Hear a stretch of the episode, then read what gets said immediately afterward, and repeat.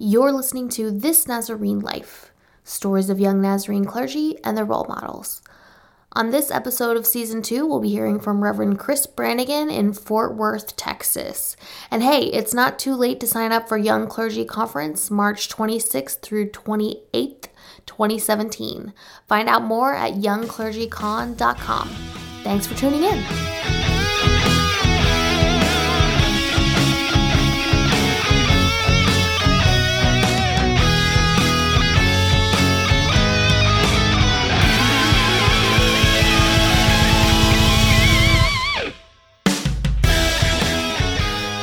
Welcome back to the podcast. I'm Britt Bullerjack, and I'm here with my guest, Chris Brannigan. Chris is the lead pastor of Grace Tabernacle outside of Fort Worth. Southwest Fort Worth, yeah. Awesome. Thanks for coming on the show. Hmm, I'm glad to be here. So, the first question I ask everybody is How did you end up in the Church of the Nazarene? I was born into it. I'm a fourth generation Nazarene because of a Nazarene pastor in the 19 teens who, on Saturday afternoons in Hollis, Oklahoma, it's the southern and westernmost town in all of Oklahoma, he would preach on the street corner Saturday afternoons. And one of the men who would come in on a horse and wagon was my great grandfather. He would come in and get supplies, and probably to get out of coming to church, he just made it up an excuse every time the pastor asked him. It was Pastor Lumen.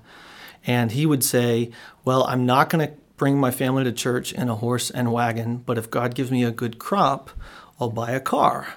And God honored um, that, and he honored his promise, and God gave him a good crop, and he bought a car, and he started bringing his family to church.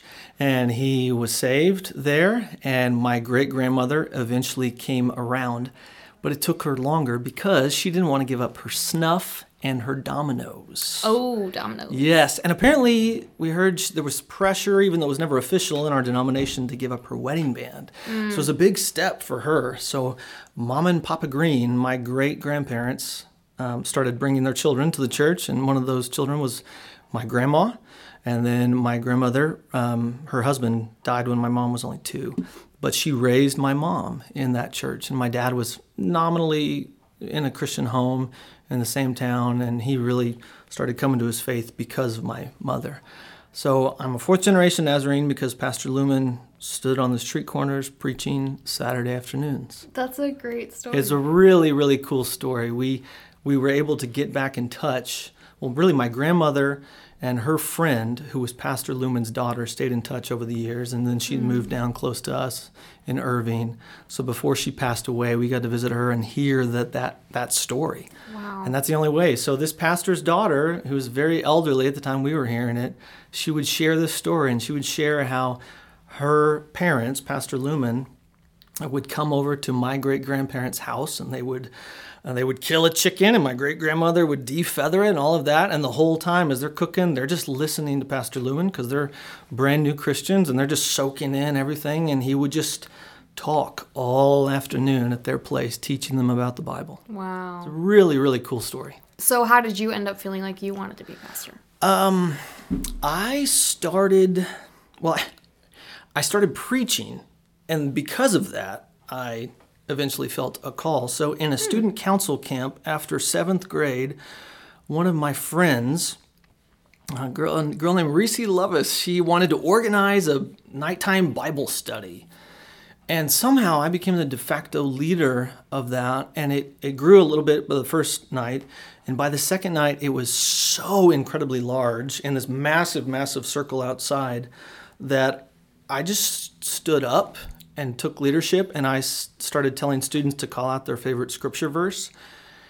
And I don't remember what I said, but I began extemporaneously explaining whatever scripture verses um, they were calling out to me. And two students um, prayed to accept Christ uh, those few nights during that week. And then I, I think I, and I had students give me their contact information if they didn't have a Bible. And then I went home, and my youth pastor gave me a bunch of Bibles, and I mailed them out to all of those Wow. Students. And then I started leading a Bible study at school, and it was summer of '99, NYC, Toronto, where I started feeling a a call.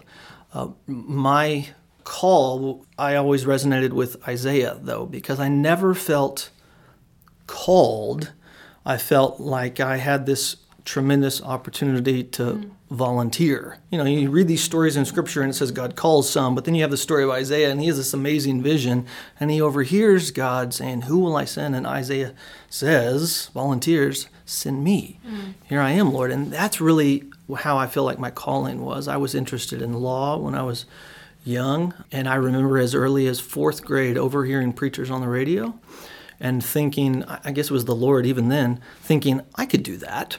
And I put it out of my mind and told myself, no, I don't want to be a pastor because they don't make enough money. I mm. want to go into law, which is quite ironic given where I am now and the amount I make. But that was my calling, ninth grade, and I started mm. leading Bible study throughout high school and teaching and preaching. And praise God for pastors who trusted me enough mm. to let me preach when I was a teenager.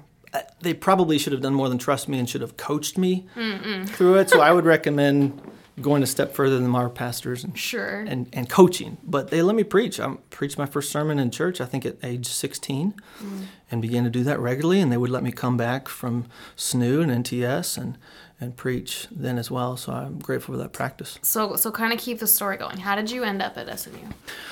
I, I didn't plan to go there, and then I found out about the ministry intern program. I planned to start out at County College, uh, but I became a ministry intern and I couldn't turn down all that scholarship money. And then I, I tried to use that well, and I did all my basics at County College still. But I, I did that, and really there was no question for me of what I ever wanted to do. So even as a freshman at SNU, I, I wasn't interested in youth, I wasn't interested in children. Uh, I just always felt called to be a lead pastor. That's mm. really what it was. And I considered some other options. For a while, I even considered being a professor until I realized I, I'm interested in too many things, but I don't have the discipline to focus on one topic mm. for a PhD. Mm.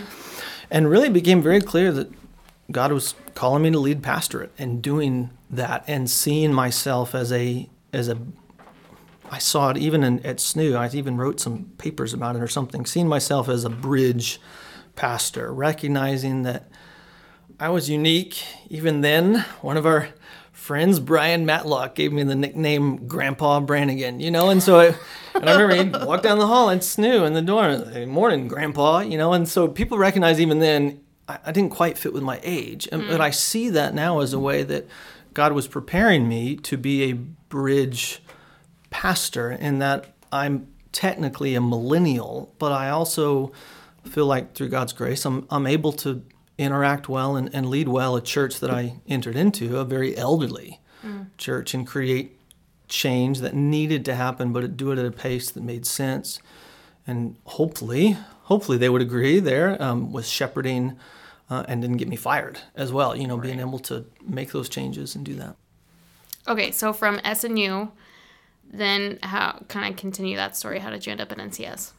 Uh, graduated SNU. Well, we got married. My wife and I went to high school together, and she did her student teaching up at SNU. She was enrolled at Dallas Baptist, but we got uh, married in December of our senior year, and then we drove down for her graduation at Dallas Baptist. Came back up here, did my graduation at SNU, and then packed up. That was a Saturday, Sunday, and then moved out to, on a Tuesday. Started my first class at seminary a week later, and I stretched out my MDiv over four years.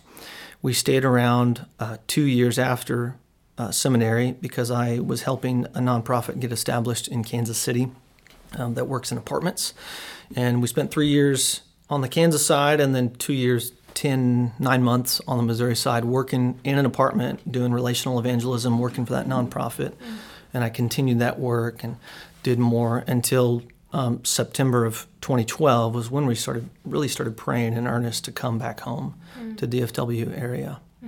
So and that kind of leads us to the church setting. So we found out we were expecting our first September of 2012, and we started praying these five really big, big prayers. And that's how we knew, and we kept going back to that in the hardest times at the church, knowing that God answered these prayers, and, and clearly it was Him. And so, despite how hard it is now, we are where we're supposed to be. So I work still for an organization called Community Life that works in apartments, and we place teams, usually a young married couple or two single guys, two single gals, on site. And it's it's an amenity that the apartments advertise, but it's it's really re- relational evangelism on the property. You welcome residents when they move in, check in on them halfway through their lease, and you're you're throwing parties paid for with an activity budget from the property uh, to create a culture of community on site. Um, there's only two organizations in the nation that do that work, and we're the younger and much smaller of the two. But what goes in leads into the first big prayer was the other organization called Apartment Life. They started years before us. They're 10 times our size. In other words, we don't want to make them mad, you know? And they're our friends, and they started just down the road from where I pastor now. So our organization had this policy, we still do, to not enter the whole Dallas Fort Worth marketplace um, with our company. And when we've been offered contracts at apartments there, we turn them down. But my wife and I began praying in September of 2012 that our organization would have a contract working with an apartment complex where we could live at, live on site, in a metro area that our organization has said we will not enter that wow. market. So that would have been a massive prayer for God to answer that. And I was really re- ready to begin serving as a lead pastor. And so we began praying as well that a Nazarene church would open up, mm. um, that I could begin pastoring. And we also began praying that that Nazarene church would be close to the apartments that we would live in. Mm. Because it doesn't help us if you know, the church is on West Fort Worth and the other one's an hour and a half away in other side of Dallas. Right. You know, and, and then we also began praying that that Nazarene church would become available for me to start serving in in the summer of 2013 because mm-hmm. my wife was in a teaching contract and our son was born in May. We couldn't leave before he was born.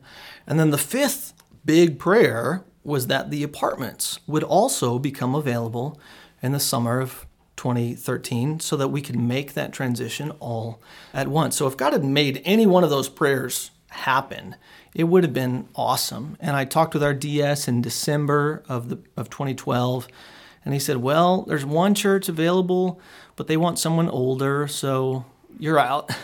And there's this other one available called Grace Tabernacle, but they have already reached out to Crossroads Tabernacle, Pastor Corey Jones Church, and they have decided that they're going to close and give their entire facility to Crossroads Tabernacle. Oh wow. And and their building will become Crossroads Tabernacle West Campus. So, Chris, that one is out. And you know, in spite of everything else, if any church was available in December, it's not going to be available in May. They want to get a pastor right away. So I said, sure. well, that's very encouraging. Thank you and so we just continue to pray. So from September to mid March, we prayed those big five prayers every night together, and nothing, and I mean nothing, happened. Mm. And then early in March, the second week of March, this apartment management company that helped start our Christian nonprofit, they suddenly got the contract to manage an apartment complex in Southwest Fort Worth. Mm-hmm. And they manage a lot of properties that whose owners don't let our program come in there. But we thought, well, that's encouraging. And we spent the week down of spring break, my wife's spring break down there. And on the Saturday, I think it was March 17th, I get a call from our district superintendent, and he says, Well, I just hung up with Pastor Corey Jones, and he's stopped that whole satellite campus plan. He doesn't feel like they are ready to open a second campus. Mm-hmm. He knew I was in town. I was shamelessly promoting myself. I said, "Hey, I'm going to preach at Arlington First Church the Nazarene Saturday, Sunday if you want to hear me speak." So he knew I was in town, and he said, "Well, just had this call. Would you be interested in interviewing at this church if they can make it work. And a little bit later, he called back, and an interview was scheduled for Wednesday night. Oh, wow. And so we interviewed, and it went well. And they asked me to preach that Sunday at the church. Well, my boss from the apartment work, he knew all along that I've been praying to, to come back to this area and been praying, praying, praying. And he knew about this contract that our management company had helped start us had just picked up. And while I'm waiting to preach that following Sunday, my boss says, Well, why don't you go talk to the apartment manager of this property that Marquette Management just picked up? Who knows? Maybe we'll get it. And so on my way over there with my wife Kelly, she says, Now, why are we going over to meet with this apartment manager? And I explained to her, You know, you want the apartment manager to be on board because if, if they're not, it might not happen. So if she likes what we're pitching to her, there's a good chance that we might um, be able to move in there and do the program. And so that was Friday at 10. Well, we we did not understand how much God had already been working. Mm. We didn't need to pitch the program to her. We found out immediately the program was already in the budget and the two bedroom, two bath apartment that they set aside for the team to live in, it was already ready. Wow. So by noon on Friday, we had the uh, exact apartment unit number of where we would be living when we moved down here. And we thought, well, this is encouraging. and then Sunday, I preached, and the church was so small they didn't have to do a church vote. The board could allow the DS to appoint. So the board and the district superintendent do a five minute meeting. They walk out, and the district superintendent says, Congratulations, you're the new pastor. And then I said, Great, see you later, because there was a bad snowstorm coming to Kansas City, and we immediately left. and, and uh, we were 30 minutes away when the snow starts falling. Oh. You know, and, and, then I just start sending video updates after that via YouTube and asking for them to pray. And, and my first Sunday was June 9th of 2013. So we prayed these big prayers mm. that and they all had to work together at basically the same time mm-hmm. and nothing happened but we just kept praying and praying and praying but months went by and from a saturday at noon it was straight up noon when he called to the following sunday all of those five prayers were answered so it was this amazing amazing testimony of, of God's grace and hearing our prayers. And I describe it as the, the Exodus moment when you leave Egypt, an amazing miracle.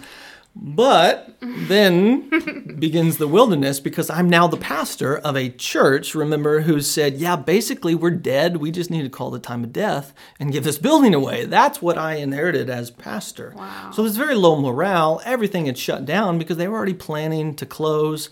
The other church was sending over teams to help with worship. They had taken detailed tours of the building. I mean, that plan was in motion. Mm. So everything is shutting down. They're just waiting to have the plug pulled on them. Mm. So I come into that, and we averaged 26 in weekly attendance in June of 2013. And I'm preaching to an average of 26 people, mainly elderly uh, widows, in a sanctuary that seats 300. So that just accentuates. Oof how how death it, it felt. I, I say it's it kind of smelled of death when you're in there. You know, you just realize there was people were kind of ready mm. to give up and yeah. close and let another church take it on, and they were kind of excited that a young pastor came on. But I, I could tell some of them were thinking, "Oh man, we got to keep on going." So that was really tough. Wow. But we we have a great story of that church, and it, it was um on the far western side of Fort Worth. It was actually planted by um, assistant DS of the Abilene district at the time in 1964. Mel McCullough was the technically the one who helped start that church. Okay. And um, it was a typical white middle class neighborhood, uh, but the neighborhood started changing very, very rapidly in a small amount of time. It, it, started to, the income of the immediate area started to go down pretty quick, and culturally it became much more diverse, culturally mm. and ethnically. And, and the neighborhood changed faster than the church knew how to change with it. Sure.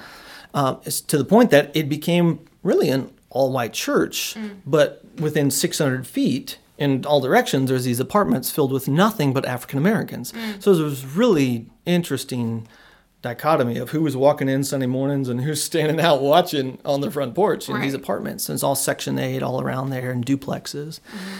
And praise God, we began to change and uh, grow. And we did so much effort early on in, in reaching out to our community. And I wish I could take credit for the culture diversity we have now, but but really, that outreach efforts they didn't really work in in terms of we reached out to these people through some event and now they're coming to our church but god began to send us uh, culturally diverse ethnically diverse people uh, we have one of our strongest uh, leaders now. Um, her and her uh, children, and now her husband, attend. And for the longest time, they were the only black family, which I know was a tremendously difficult thing for them to be the only black family. And I talk about tipping points. It just for so long we didn't have we hadn't reached any of those tipping points. If you were elderly and white, you walk in and you felt comfortable. But if you were younger or black or Hispanic or Asian, you walk in and you immediately knew you could tell there's no one else like me. But hmm. praise God for some people of different backgrounds who came in could clearly tell they were different from all the white people around and yet they stuck with it and they and they believed in this church. So now we're a church of white um, black mexican born in america and mexican born in mexico and filipino all in one oh, as well as caribbean. We have a, a woman from montserrat. And this summer lord willing we will have an indian. We've uh, began partnering with the district to reach out to asian indians in our area as well. So it's become this incredibly culturally diverse place, and now we're uh, we have other churches. So we have a culturally diverse campus. So we are five churches in a funeral home and one building. Okay, wait, wait, wait. Back up a little bit. Well, um, I read a blog post that you wrote, um, I don't know, a while back, maybe a year ago. And you were talking about this cultural diversity. Yeah. But you talked about a few things that you did to nurture that. And I'm just curious if you could talk to us about um, the way that you might have gone about as pastor acclimating your people to the idea or working them through the reality of what it looks like, how to be hospitable. Yeah, well, I try to be really, really open and blunt about it, for one. Constantly reminding us as a people, saying, look, this is not as it should be. We are mainly white, and our community right around here is not. And, and regularly talking about how we all, and even me as a pastor, you know, regularly joke about the fact I'm a young young white kid, you know, from middle class suburbs. So there's constantly going to be things that I might say or do that I, I don't even realize come off as culturally insensitive or even racist. And we've got to recognize that, and we've got to reach our uh, community. Um, uh, one of our leaders now, uh, she's um, African American, and she's the leader of our day camp. And at the end of our day camp, we've invited any children who were saved during that to be baptized. And just one example that blew me away, and she just said it in passing, was she's going to change the date of our baptismal and the end of year, end of uh, day camp celebration, push it up a little bit. Because in the past, it's been right at the end of summer, right before school starts. And this was just a passing comment to her. And so I'm hiding the fact that my mind was blown from never thinking about it. She talked about if you do that end of year day camp slash baptismal celebration on a Friday, the young black girls getting baptized might not have enough time to have their hair redone before Monday. And I, just hiding the fact that I'm the naive white kid, and I never thought about that. Never thought as the pastor, oh my goodness, I need to be thinking hmm. about the most ideal times for families in my community if we're going to do a baptismal service. I never. I have two boys, you know, and one of them is redhead. You know, we don't have to think about hmm. that. And it was this great reminder of how we're doing things and even when to plan a baptismal service that I never would have think about thought about being white.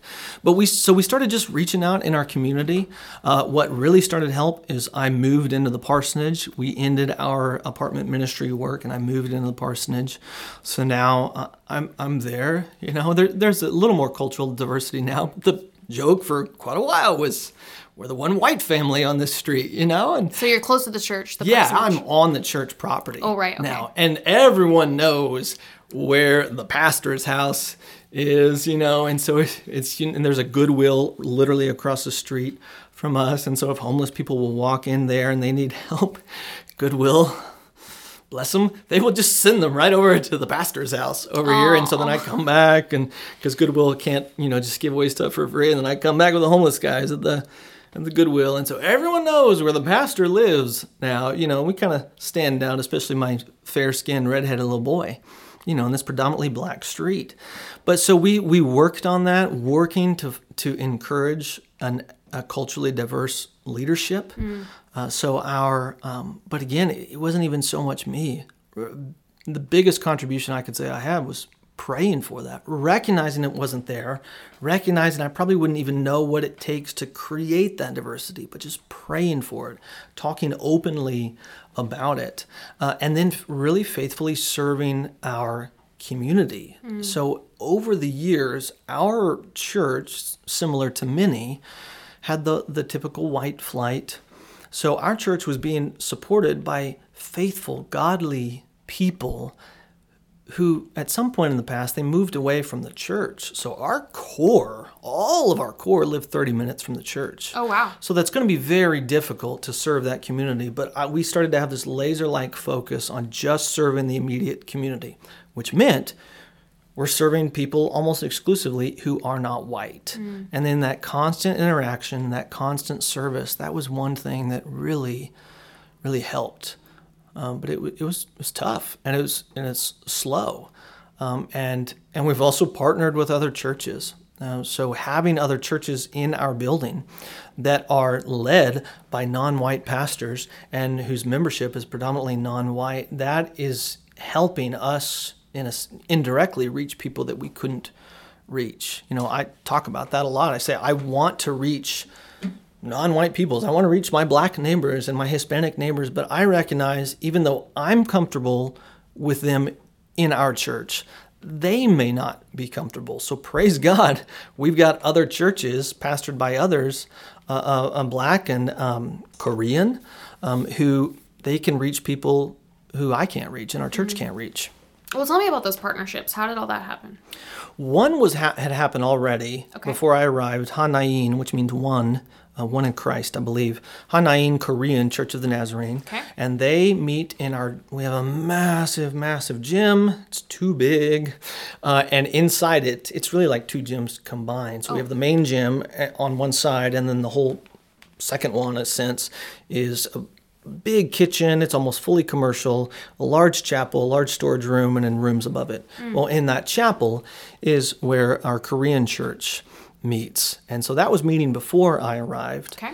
Um, and then I began praying for more diversity and trying to use our building well and praying that God would send us uh, people to use that. And I think the Lord answered that prayer one day when He put in the mind of a 76 year old feisty black woman, Jean Melton. Uh, mm. he put our church in uh, her mind as she's praying. She has this Bible study that she's been doing, and she's wanting to to kind of take it to the next step of actually planting a church. And she's mm. wondering where are we going to meet. And Pastor Jean spoken in a way that only she can. She says she was talking to the Lord, and the Lord showed her our church, and she tells the Lord, "God, are you sure that's a white church?" um, but and and sure enough, she came to us, and I and I. Um, I, I worked to be very open with her as well. I said, I would love for you to come here, but I will tell you, in my very, very limited experience, I've seen um, the, the black and other ethnic minority churches just destroyed with a health and wealth and a prosperity gospel. And you are welcome here as long as you don't have a plan of robbing the poor people in this community of their money with false hopes as you drive around in your expensive car and, and everything. And she wasn't into that. And, and so for nine months, um, she um, worshiped in there with her church, and we didn't even charge her anything. She's now paying something now uh, because she volunteered to start paying. And then I I put out a Craigslist ad for using our space better because yeah, I know.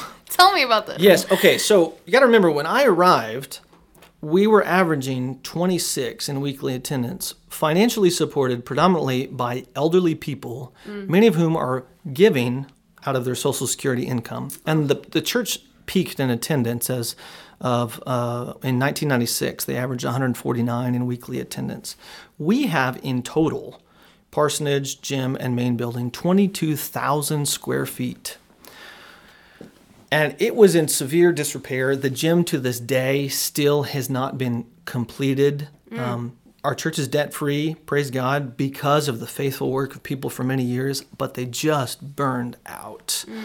And so the gym was has been such a shell of a building. AC units, they weren't even installed, they're just sitting there and they mm. disintegrated.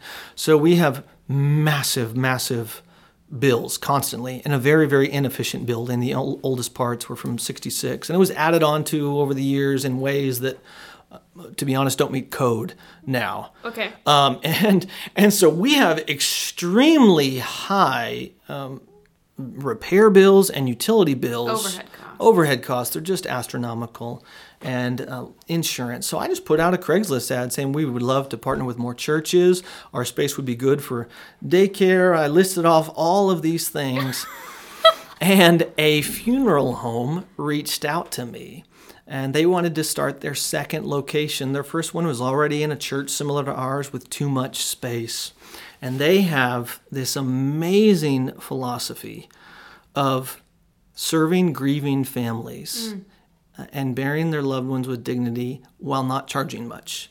Hmm. Uh, and so I've learned a lot now about the what seems to be near extortion of, in the funeral industry. So because they, rather than have their own space, they rent space from us. Hmm. Their overhead is extremely low. Our certificate of occupancy standards as a 50 year old religious building are not nearly what it would have to be for a for profit moving in a building, occupying it in 2016. Sure. So their overhead is very, very low. We had to rezone some of our space. It's now taxable property with the county. Wow. We had to do some stuff to make that happen, and we did some construction so that you don't have children accidentally walking into the funeral home section. And, and yeah, there and yes, there are bodies regularly stored in part of our church, but you wouldn't know it. We had a, a couple they started attending, and six weeks of faithful attendance after that, they joined us for a Saturday work day, and I took a shortcut with the man through our funeral home to get outside somewhere. And he didn't know it was there. We have a oh, sign out front, but he didn't even know it was there, which shows you that you can really you can be in our building and have no clue. We have nondescript doors from the inside. You would just think there's closets, but there's a funeral home through there. But the amazing thing is how we're now serving poor grieving families. Um, so a lot of the business that Church Angels Funeral Home gets is uh, from families who've been turned away from other funeral homes. There's a lot of funeral homes who they will not serve you as a family if you don't pay up front. Dwayne, our funeral director, said he was telling me about a family who he just met with, and they had just left this other funeral home. And that funeral home said it was going to be $10,000 for a funeral. Dwayne's average rate is twenty two hundred dollars with a casket and a plot and everything. And and often people don't pay that because he's kind enough to serve them before they pay it up front, and he'll put them on mm-hmm. pla- payment plans. And he tells me often that these poor families they they're dodging their last payments. So mm. he's serving people in need, and actually he's he and the other funeral home they're part of a nonprofit where they they will not turn anyone away, regardless of of their ability to pay, which you never think about. What do you, you know, we're serving the community, and I'm, I have a heart for serving the poor, and never thought about where do these very poor families in our neighborhood go if a loved one has died, and it's become this amazing ministry Uh, because I'm also learning a lot of the families that he serves. They're people who don't have money, or or maybe they don't they've just decided to stop investing more money in this loved one who now died because they were a drug addict or just had severe problems so he's he's buried a lot of drug addicts and people who've burned their bridges with their family. And their family may have spent already thousands and thousands of dollars on this loved one and they don't have it Yeah. anymore. And now they're seeking out the funeral home because they just don't have it. And and he's not turning them away and we're able to serve him and he's a member of our church. So it's this beautiful partnership that happens. Uh, so they found out about that and i became known as the crazy pastor who's looking for people to join and um, Abundant Life is this large, it's a 300 strong, all black church. And they were in a shopping center, and their rates were going to go through the roof. And they have land that they want to save to build on. So they reached out to me, and we made that happen where they moved out of their facility and into ours. And we gave them the main sanctuary. I had actually vacated on Sunday mornings, I'd vacated worship out of the main sanctuary and moved us into the fellowship hall. And the only reason I explained was the efficiency reasons. You know, it's the lighting, it's all fluorescent, so it's cheaper to light and it's cheaper to heat and cool because it's got a low ceiling. I didn't, you know, continue with the other explanations of I'm praying for someone to rent the sanctuary. Mm. But so they started using our main sanctuary and they're able to save tremendously. So so many have blessed us and so we wanted to bless this church. Um, so we only charge them 500 a month in rent, and then they pay the gas and electric on the main building. They've raised the rent the rent on themselves twice. they just come in and say, "We don't think we're paying you enough. Here's an extra hundred dollars." So at first they raised it to six hundred, and now it's seven hundred dollars, and they're always spending money on capital improvements around Aww. our place. And we now meet in our gym chapel, but for a, for a while we were meeting in our fellowship hall, and the main sanctuary as you enter is on the right, and our fellowship hall is on the left. And and you got to joke about it because that's just the only way. And you just got to admit the obvious. For a long time, it was in general blacks on the left and whites on the right, and we had people not knowing where to go. And so, a, a couple who's a member of our church now, this young white couple, they walked into the main sanctuary and and the ushers of Abundant Life say, I, I, think you're looking for Grace Tabernacle, which is which is over there. It, but it's just created this awesome opportunity for, for partnership and mm. and love. I, I reached out to them after one of the most recent shootings this summer, and I just I, I stood up and I said, I, I want to say, as a white pastor of a historically white church, we love you and we're we're praying for you, but God has really done some amazing work in that and, in breaking down barriers. So they moved in July of 2015, you know, and there's just so much racial tension has built up mm. since then. So it's been a, it's been a wonderful, wonderful partnership. Um, and so now, and then our, our newest church, um, Newbrook Church, they're two and a half years old. And I, they left out a sign at a park last summer.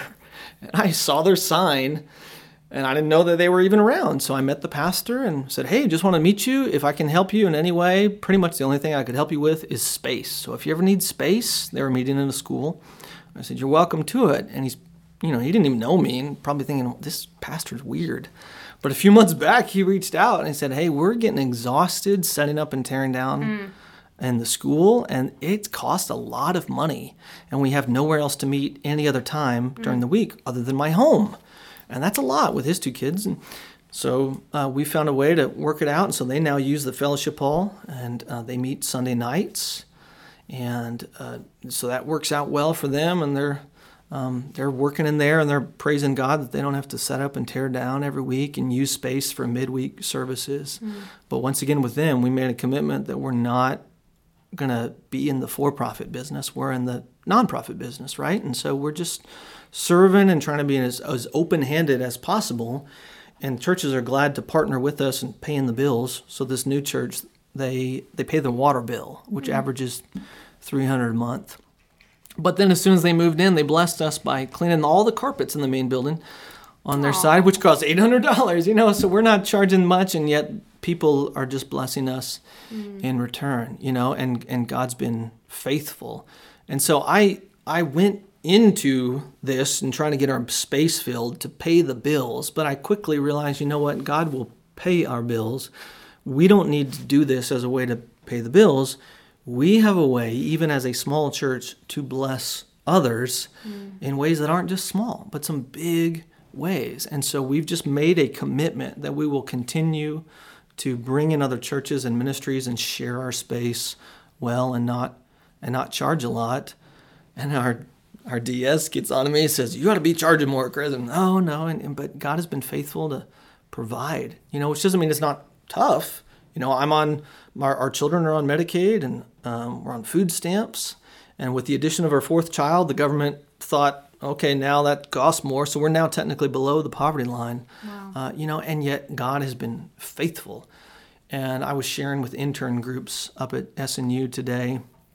I, I put on an intern sheet. I said, you know, I, we're not going to pay as much as other churches would, apparently, the going rate for an internship. And I said, hey, here's what it is. Yeah, it's not a lot, but I'll just tell you my story. And I had the chance to share with them how I get paid very little, but I don't live on little uh, because God has been faithful in, in giving. We don't we don't seek out money. We don't even pass the plate. Most Sundays, I forget to announce that our offering plate is in the back, and yet God's faithful and He provides.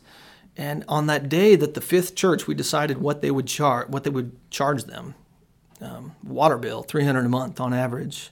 We walked out of that meeting, and then I found out one more compressor and AC unit went out in our sanctuary, mm. and we're already down one. There's only three, so that means there's only one working. Mm. And I this is seconds after I finish the meeting, saying, "All right, we are not going to make a profit off of this church. We are going to bless them." And then I found out about this. We, we need $15,000 of AC work in our gym and insulate. Oh, it's, it's terrible. And I'm stressing as I'm walking home into the parsonage. I'm praying, God, I just turned down an opportunity for more money and I found out about this. How are you going to make this happen? I need money. Right.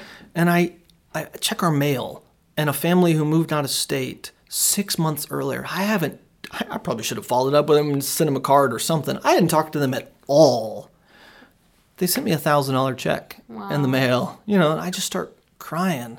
One day, I was so it was so tough. I was so desperate. I'm I've got my son in the stroller and my dog next to me, and we're walking at the park.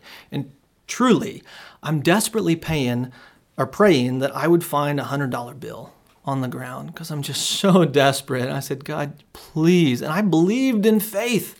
Lord's grown my faith. I believed in faith I would get it, and he, he didn't give it to me.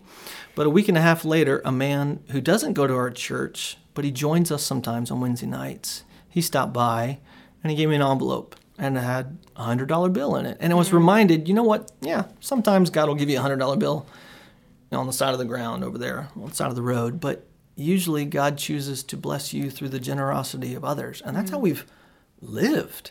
You know, I, my mobile banking app gave me a warning the other day and said, You are spending an average of $1,600 a mo- more a month than you bring home in paychecks because my, you know, it knows what deposits are paychecks. Mm.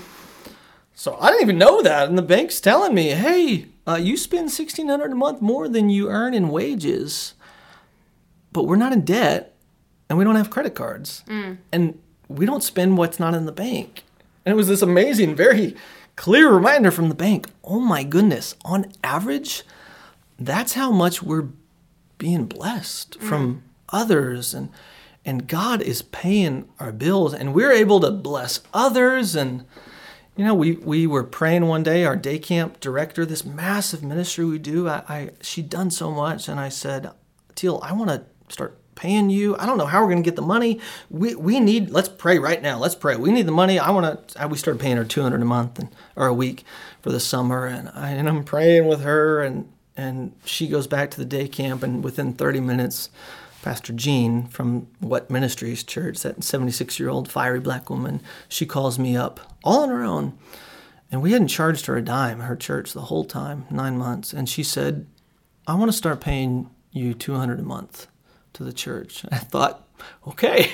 And it's just one more time that God has He's been faithful and He's provided. And our, our day camp is this massive ministry where we're serving so many, and we can't do it on our own. We partner with the Tarrant Area Food Bank. Mm. And our church um, of, it wasn't even 40. Um, in the second year, before the second year of our, our summer day camp, it's from 8 to 3 all summer long. I challenged our church to start praying for 300 students in our day camp, and they laughed at me. I think we had averaged like 35 the week uh, the year before, but I believed in faith that we would have it. We actually closed our registration at 294, uh, and then dumb young pastor that I am, I I remembered after that tough summer that Jesus commanded us to pray for workers for the harvest, not for the harvest. So we had an average of in 2015. Uh, our daily average for 44 days was 88 kids a day. Wow. Averaging between 37 and 39 people per Sunday. Mm. And we're serving this in a gym that doesn't have working AC. And so this year I'm, I'm praying for 300 workers um, and youth groups to come help us out. but we, and it's just amazing. And and that's one more, you know, asking about the change. One more way that we begin to reach our diverse mm. community and interact with them and show them that we love them mm. is uh, we're more and more diverse, but uh, predominantly white church serving predominantly black group of children in our, our summer day camp, you know, and, and, and interacting with their families and loving them and um, giving opportunities to showcase what their kids are doing Sunday mornings. It, it's been a really cool thing to see that happen. But even that, we didn't have the money to do it. We just did it. Yeah. And so we've learned as a church to pray more and more, not do we have the money to do it, but does God want us to do it? If He does, He'll provide. If He doesn't, why are we wasting our time anyway? And so we've done it and we've been faithful and we lost a little bit of money that first year and uh, we someone heard about what we were doing and we got a $20,000 grant wow. to do it.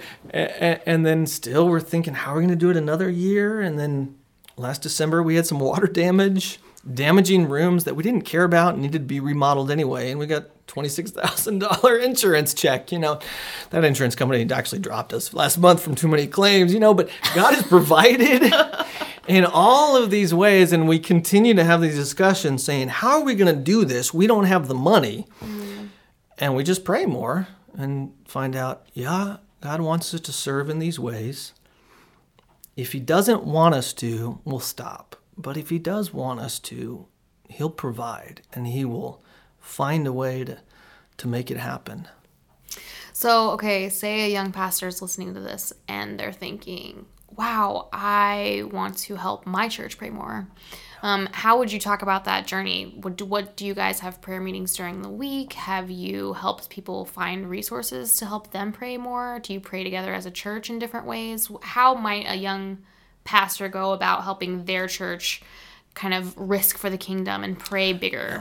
Well, first, I'm woefully neglectful as a pastor in teaching about prayer. I'm very introverted by nature. Mm. And so I'm learning that's one of my biggest weaknesses is praying these big prayers myself and yet not teaching others. So that's been a weakness that we've been working on, but challenging them to, to pray and fast. Really, a corner was turned for me when I read a short biography by uh, YWAM Publishers. Mm. They put out this small Heroes of the Faith series or something on George Mueller founder of orphanages in, in Bristol. And at his peak, before he died, they were housing 1,100 orphans. And throughout his entire ministry life, he never asked for a dime of money at all. He just prayed. And, and, and he didn't pray, Lord, send me money. He prayed, Lord, what do you want me to do? Mm. And he just listened to what Lord wanted him to do. And uh, like I said, if the Lord doesn't want you to do it, well, don't bother doing it. But if he if you're certain He wants you to do it, he will provide. Now, he also lived a simple life and sold a lot of possessions and lived extremely simply. So he stewarded what God gave him well. But I started reading that, a short bio on him, and then I read his, his autobiography, his, his full one, not the abridged one. And it really started to increase my faith. Mm-hmm. I, I was never, I never had the, the gift of faith before I, I came here. And I started to see that develop in me. Mm. Uh, praise God for it. Um, out of the desperation, I'm a learner. I'm a off the charts nerd, so I just love to learn, and, and that's my like literally that is my only hobby is learning. I'm a nerd. that's all I do, and yet everything I'd learned for so many years about the church and church growth and church planting and all this stuff, it wasn't it wasn't working. Mm. None of it mm. worked. Um, or it seemed to work and then it didn't work and then I was humbled even more. So in our first year, I got to put in our my pastoral report that we grew by 97% and then we lost it all the second year. Mm. And, and this was so humbling. And so I stopped putting so much pride in my ability to learn my way out of a problem. Mm. You know, I just started praying because I'm just so desperate. And I'm praying because my marriage is on the rocks because where it's so tough and we left what we loved in Kansas City with a great church and a great small group filled with people just like us. It was so easy, you know, it's just a bunch of young seminarians and my wife loved her job and I'm going through my own depression because what am I doing here? This mm. church is dead. And I just started having to pray. Mm. Um, just just pray. Um, and, and, and praying big big prayers and praying that that God would allow me to stay. Um, but I also moved slowly. So I had a plan three and a half years ago to close our church and restart it. And we're only now beginning to implement that. We still haven't closed. So I wasn't in a hurry. I, I didn't change anything. I'm a long winded preacher. So that changed. Sermons or service times got longer. But the content of Sunday morning and how it went, I didn't mess with the worship, I didn't mess with that stuff. But I would just slowly create changes over time, very small things. Just pick my battles so carefully uh, of, of what I planned to do. And, and, and we're a very different church now than we were. But I did not come in with guns blazing to make a bunch of changes and prove anything. I, I quickly was humbled, realized how little I learned I knew anyway. But I told students at SNU today that I said, I, I now know so many people who are out of ministry because they were arrogant when they first came in and they they pushed too hard and and they left in burnout and they made poor choices and it was and it was a poor fit you know maybe they or the church board and the ds or all of the above weren't honest about the fact that you know this is not a good fit mm. to the young pastor you've got to say you've got to be honest who you are if you're a young pastor any age, but if you're a pastor, especially you can be desperate as a young one, you know, like I, I understand the desire to, you got to be in a church. You got to, you know, you don't want to be working at Starbucks the rest of your life. You got to find a church and, oh, this one's not great, but I'll take it. It's like dating, you know, you're lying to each other. The, ch- the church board is lying about how flexible they are and willing to change. And the pastor is lying about how great they are. And everyone's lying, you know, if we would just be honest, you know, and I'm not speaking to the church board today. I'm speaking to probably pastors. So I would say be honest about who are you and who has God called you to. Mm. And even if you're desperate for a job, believe that God will provide for you and don't go somewhere where you're going to frustrate yourself and you're going to frustrate the people you serve. Go somewhere that you know God wants you to be at.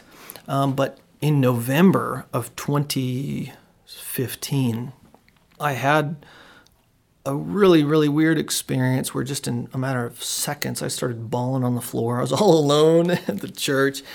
And the best way to describe it would be like some sort of vision. It was really weird. I mean, it was just weird.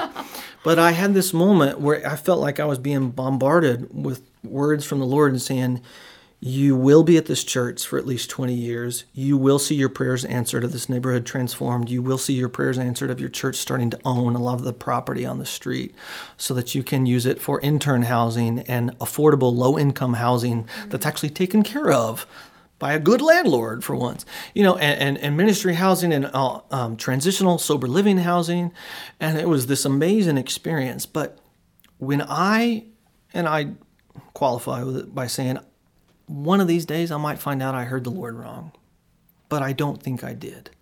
And when I feel like, when I heard what I think was the Lord saying, you're going to be at this church at least 20 years, then that took some pressure off me, saying, okay, Lord, I feel like you've affirmed what I'm praying is, is in the, the right direction, and that I don't need to hurry. Mm. If I'm going to be here at least 20 years, then my my constant fears about this church closing because we don't have money, that must not be reality. Mm. That must not be our future, if I've heard you correctly. Um, and if I've heard you correctly, I should continue to be prayerfully seeking out duplexes and fourplexes in our community, even though we don't have the money to pray for it. Because if I did hear you correctly, we really, really will have those mm. one day. So I don't need to have this small faith mentality thinking, oh, we can afford it, whatever. But having that long term approach really helped me. And so I've made tough decisions. I've turned down requests from DSs to have my resume be submitted. I will not. I believe for me, I heard God. So if I let my resume go out, and be going against what God wants, you know. So I have this long term approach. So I'm still young, I'm 31, but I'm not in a hurry to change anyone. Um, and I'm blessed by these elderly, sweet people in our church. I'm sometimes embarrassed by the stuff they post on Facebook, especially during the political time. Um, but I love them. And they have been faithful and, and they are they've stuck with it. Maybe they didn't know how as a 75 year old white woman to reach this younger all black community, but it's not because they didn't want to, they just didn't know how. And I I heard a great quote one time contrasting a cattle drive and a flock of sheep. And this man, I don't remember who it was, but he said, Cowboys drive, but shepherds lead. And he was picturing, you know, the cattle drive, the old the old picture of a cattle drive, the cattle are always running. And the cowboys are always driving them to run because they're in a hurry to go be slaughtered. But a shepherd, you picture a shepherd with uh, their sheep. I know the analogy breaks down because you do eat some sheep, but mainly it's for wool, right? so don't take the analogy too far. But he described this picture of, you know, what a shepherd, if a shepherd's goal is to keep these sheep around for years to, to use their wool, there's no hurry. They don't have to be driven fast to this train to take them to the slaughterhouse. There's no hurry. This shepherd is going to be with these sheep for years. So we don't have to race to our destination. We need to go at a pace that the sheep can handle. We don't need to drive them. And we don't need to push for that change. I, I did also start to learn that change is tougher for some than it is for others. So rather than trying to push change, I started praying that God would help me see who's more open to it.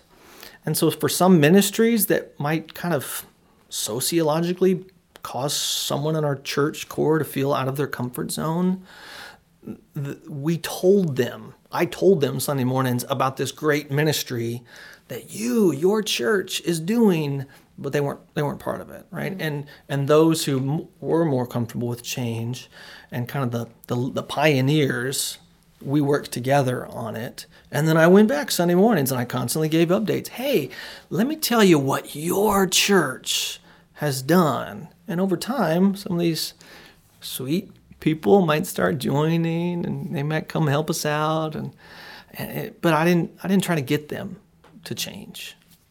So why are you st- why are you still closing and reopening or what is the hope with the with that transition? Yeah, eh, yeah. So so my predecessor changed the name to Wedgwood Church of the Na- or from Wedgwood Church of the Nazarene to Grace Tabernacle back in 2011. Okay. And uh, knowing him and I've talked with him, um, I I understand that he was trying to do more than change the name. Right. He was trying to change an entire culture. There there had been some you know problems and um, a lot of lot of difficulties there, and he was working to change that and change the culture. But in part, I, I think never having done it, never done it myself, but I think part of the problem was there was just was not enough prep work that had been done, Right. and so the name did indeed change, but the culture. Um, hearing from others and even from him, the, the culture did not. Okay. So the issues of, of dysfunction were still there as a church. And one Sunday, it was Wedgwood Church of the Nazarene. They made the official name change, and church met the following Sunday. And mm-hmm. worship was the same, and preaching was the same. It just they had a different logo. Mm-hmm. So they changed paint. Mm-hmm. So what happened was a name change, but nothing else.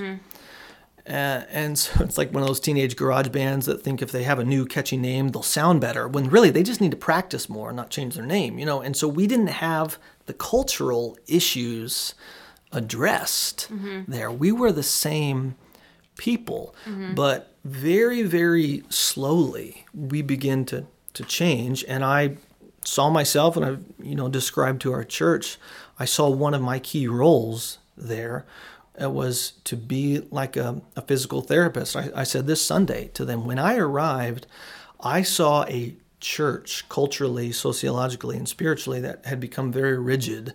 The way someone has really lost mobility in an appendage from having a cast on for a long mm. time. That can be remedied if you do some physical therapy. which is painful. Mm. And that's incredibly difficult. And that physical therapist is going to slowly cause you to stretch in ways that are so uncomfortable you just want to punch them, right? But over time, you limber up. And so I shared even just Sunday about how our church, you know, to use this metaphor, it's it's a limber church that's like doing a lot of yoga now because we've slowly and incrementally taken change well. So I had a mi- in mind all along restarting the church. I was, did some training in that, church restarting, church planting, all of that. So that was my goal, end goal. But I saw that, well, just to take one example, some a lot of people couldn't handle change well. Mm-hmm. So I needed to create incremental changes and create some small manipulated chaos. Mm-hmm. So, for example, I moved us out of our sanctuary into our fellowship hall and we started worshiping out of there. And I did that simultaneously with a sermon series that was very, very discussion based. Mm. So we sat around tables. I stopped preaching. It was more teaching. It was almost like a college atmosphere. Mm-hmm. And I, I made that change. And I said, this is, and, and people got it. They understood, oh, change in location because of this unique sermon series. And I started to watch to see who can handle this. Because I knew, okay, if you can't handle meeting in this room versus this room Sunday mornings, you really can't handle other things. Right.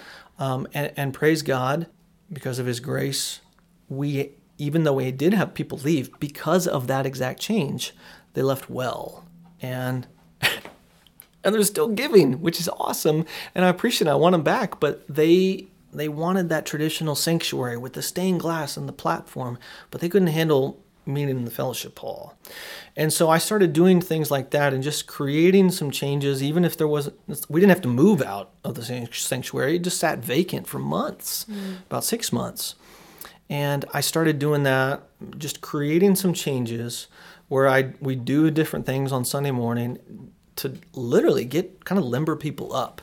And and we like we have this one story. Oh, one of our our key leaders, such a sweet um, woman. Um, she, I think, would even describe herself as a kind of a Martha personality Sure. always distracted by many things that don't seem that important. And yet she's been faithful and has loved me well and believed in me and stayed with it despite of these changes that she's not comfortable with. And she started to change so much to where she will talk about herself as saying, I'm a different person. I don't stress about the things I used to stress about about us church and and I am, am, am different. So I started to see some of these dear, sweet older people who, if you looked at them, you think, oh, they might be really stodgy, stick in the muds. No, it's awesome. We got this a lot of older people who are incredibly progressive, while also praying that if if they couldn't handle the future changes, that God would move them on in a in a good way, um, in a, in a way that didn't create schism or division. So from November through January of last year, I challenged our church to prayer and fasting, and two of the four prayers were, um, "Should I stay or should I go?" As a church member, and I said, "You need to be praying this. Maybe you want to stay." but God's calling you somewhere else. And that happened. We had people who wanted to stay at our church, but God, for various things, one example, they had to move out of state to Colorado. And then we had others who God moved them on to somewhere else. And I also challenged them for two months. Every single Sunday, I reminded them the other prayer was, Should Chris stay or go as your pastor? Mm. I said, You as a church need to be praying this, regardless of your pastor. You need to be praying. I reminded them how often God moved people around in Scripture, and and they didn't necessarily stay in one place all the time because God had a plan for them somewhere else. And I said, you need to be praying. Should I be your pastor, or should I not? And if you, as an individual, feel I shouldn't, you need to go talk with our, our elected board leaders, and you need to talk about that. And if if many of you in our church start to feel that I shouldn't be your pastor, if God has told you that and you don't fire me, then you're in disobedience to what God wants for you in this church. Um, but what happened out of that is praise God they didn't find me, you know, and and they started to truly begin to pray that recognize, okay, Chris is young and sometimes dumb and has some weird ideas, but we've prayed for two months and fasted about whether or not he should pastor us into the future, and we got our answer. So let's work together mm-hmm. on this. And I, I feel like that was instrumental in how God worked in people's hearts to break down any potential opposition about, you know, silly things. Um, so about half of our church from when I arrived is no longer there. Mm. And yet no one left on bad terms. We're friends with them. They left well. Is really, really good um, leaving, you know, the best way. And, and most of those cases, it didn't even have anything to do with me. It was other things that, that took them away to other places. Um, but we became a different church slowly. And we have started to see that for those of us that have been around for years. But like I shared that story, Pastor Gene telling God, God, are you sure that's a white church? We still have this reputation in the community. Mm. We may have been different. And especially now with so many cars coming and going, it's hard to know who's what. But the church does, or the community doesn't know that we are different. And, and, and even with our, our day camp, many of those families who serve and participate in our day camp, they don't they don't really know which church is leading it, and they're connected with leaders, but not necessarily the church, and they don't come on Sunday mornings. And so, in in part, it was this recognition of God's work. Mm. We are a different uh, people, um, but also I felt like I was called here for this work. So remember, for years all I did in my spare time was study church planting, and that's my passion. We've we've planted a Spanish-speaking church a little more than a year ago. We're getting ready this summer to help start a, a work among Asian Indians um, with a um, Indian man and his family from seminary, um, from all our Sarmal coming down, and so we want to be a church planting church. And so I think part I started recognizing, you know what, I there's a lot of aspects of church planting, how I studied and planning for that, and I I get how to do that in a church planting setting, but I continually struggle with knowing how to apply that in an existing church. So I'd really just talk to our leaders and I talked to our district superintendent. I said, hey, maybe in part it's just me, but I feel like I would be more sure of my footing in a church plant environment versus an established church. And, and maybe that makes no sense to anyone else. And it might just be me, but I I, know that. And so we've been working towards that and talking about it in those ways. So once we close, I've been talking about it to our church.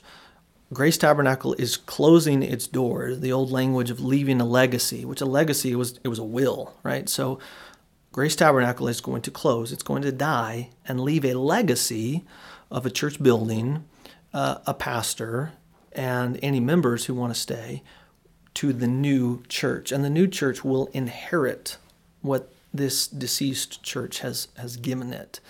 But in part, I think that will also help really solidify the understanding among us that this is something new. And I think that's something difficult in a lot of older churches I, have very, very limited experience. I have no other vocational church experience other than this one. But it seems like there's often, even in our church historically, a connection between a resistance to change and our inability to grow as a church. And my predecessor got a lot of pushback with things like, we don't do that here.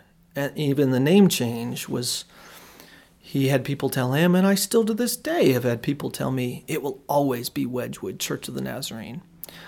Is it really the name they care about? No, it's how did Wedgwood, quote, do church? And and there was resistance and there was cultural stuff with the name was the expectation and all of that and and I think that's what he faced was well pastor you can call this place anything you want but but we're we're not going to do it you know and praise god that's not there but in part i think that is something that can help pastors. You need to have a DS who supports it. But the traditional Nazarene restart model has been somewhat similar.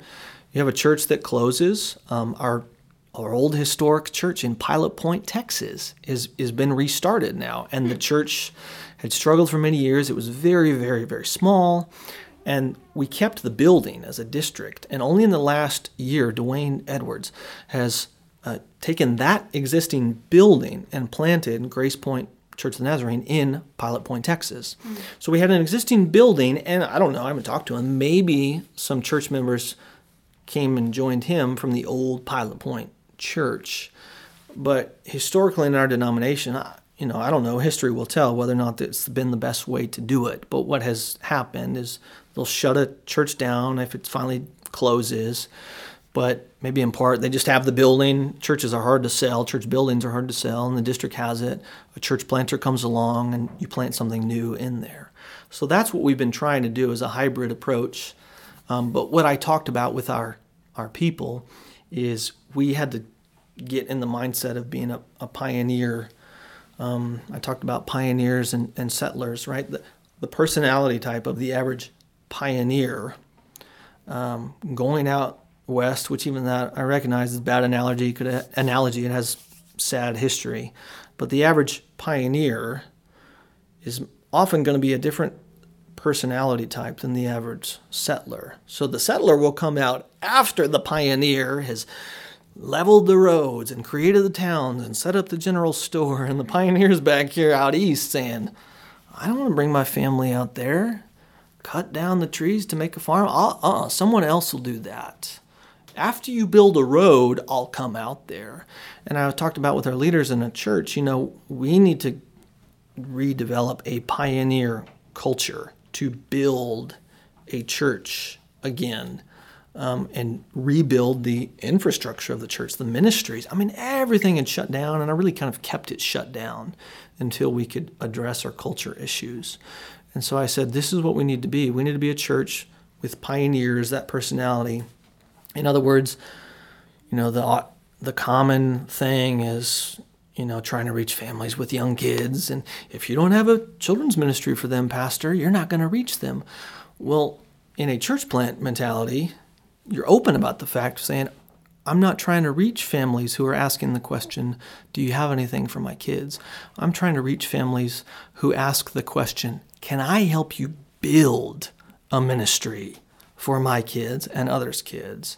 You know, and so it's a different, in, in an established church, you know, and, and, I'm in the South in Texas, it may be different in other places, but we're still kind of have this church culture where there's this expectation if you're an established church, I will show up to your church and consume the ministries you've provided.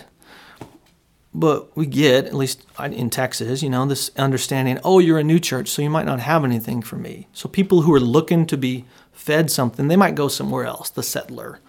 But I want to replant and say, hey, I pastored a church, it closed, but I still got a building that we can worship in, will you help create? Will you help start a new church with me? I've got some other people from the church I used to pastor.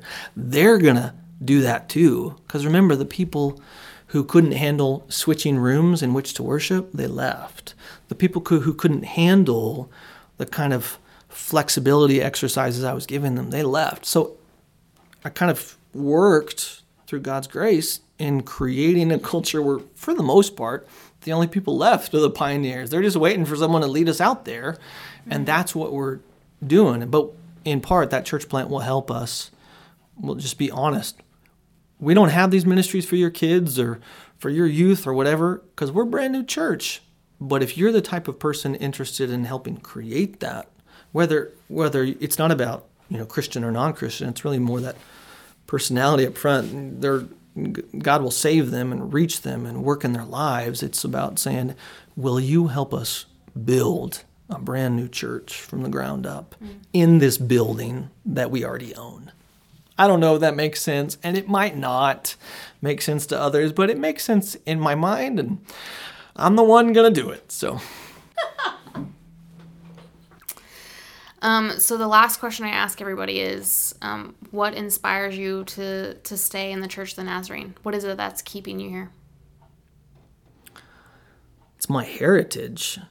I think there's a verse in Psalms where David says, I have a godly heritage or something like that.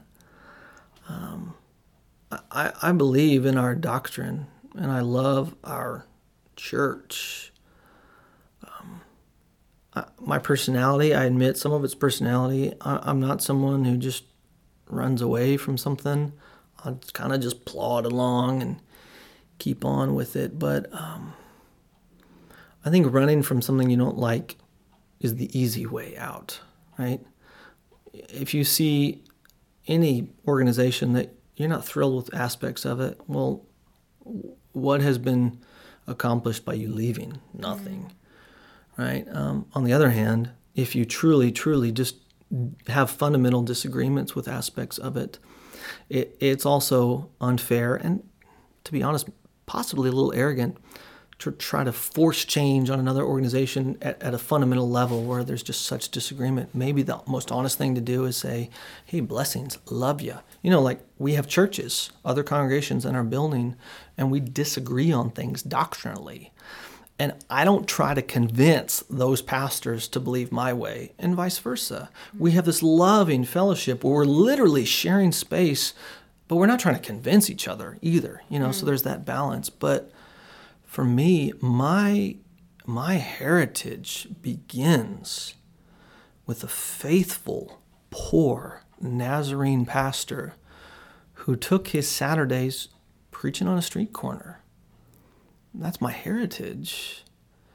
And that's not something I would abandon lightly. I love our church. I was recently in that town in the last month and saw it's a different building, but where that church is still. And there's faithful work happening there.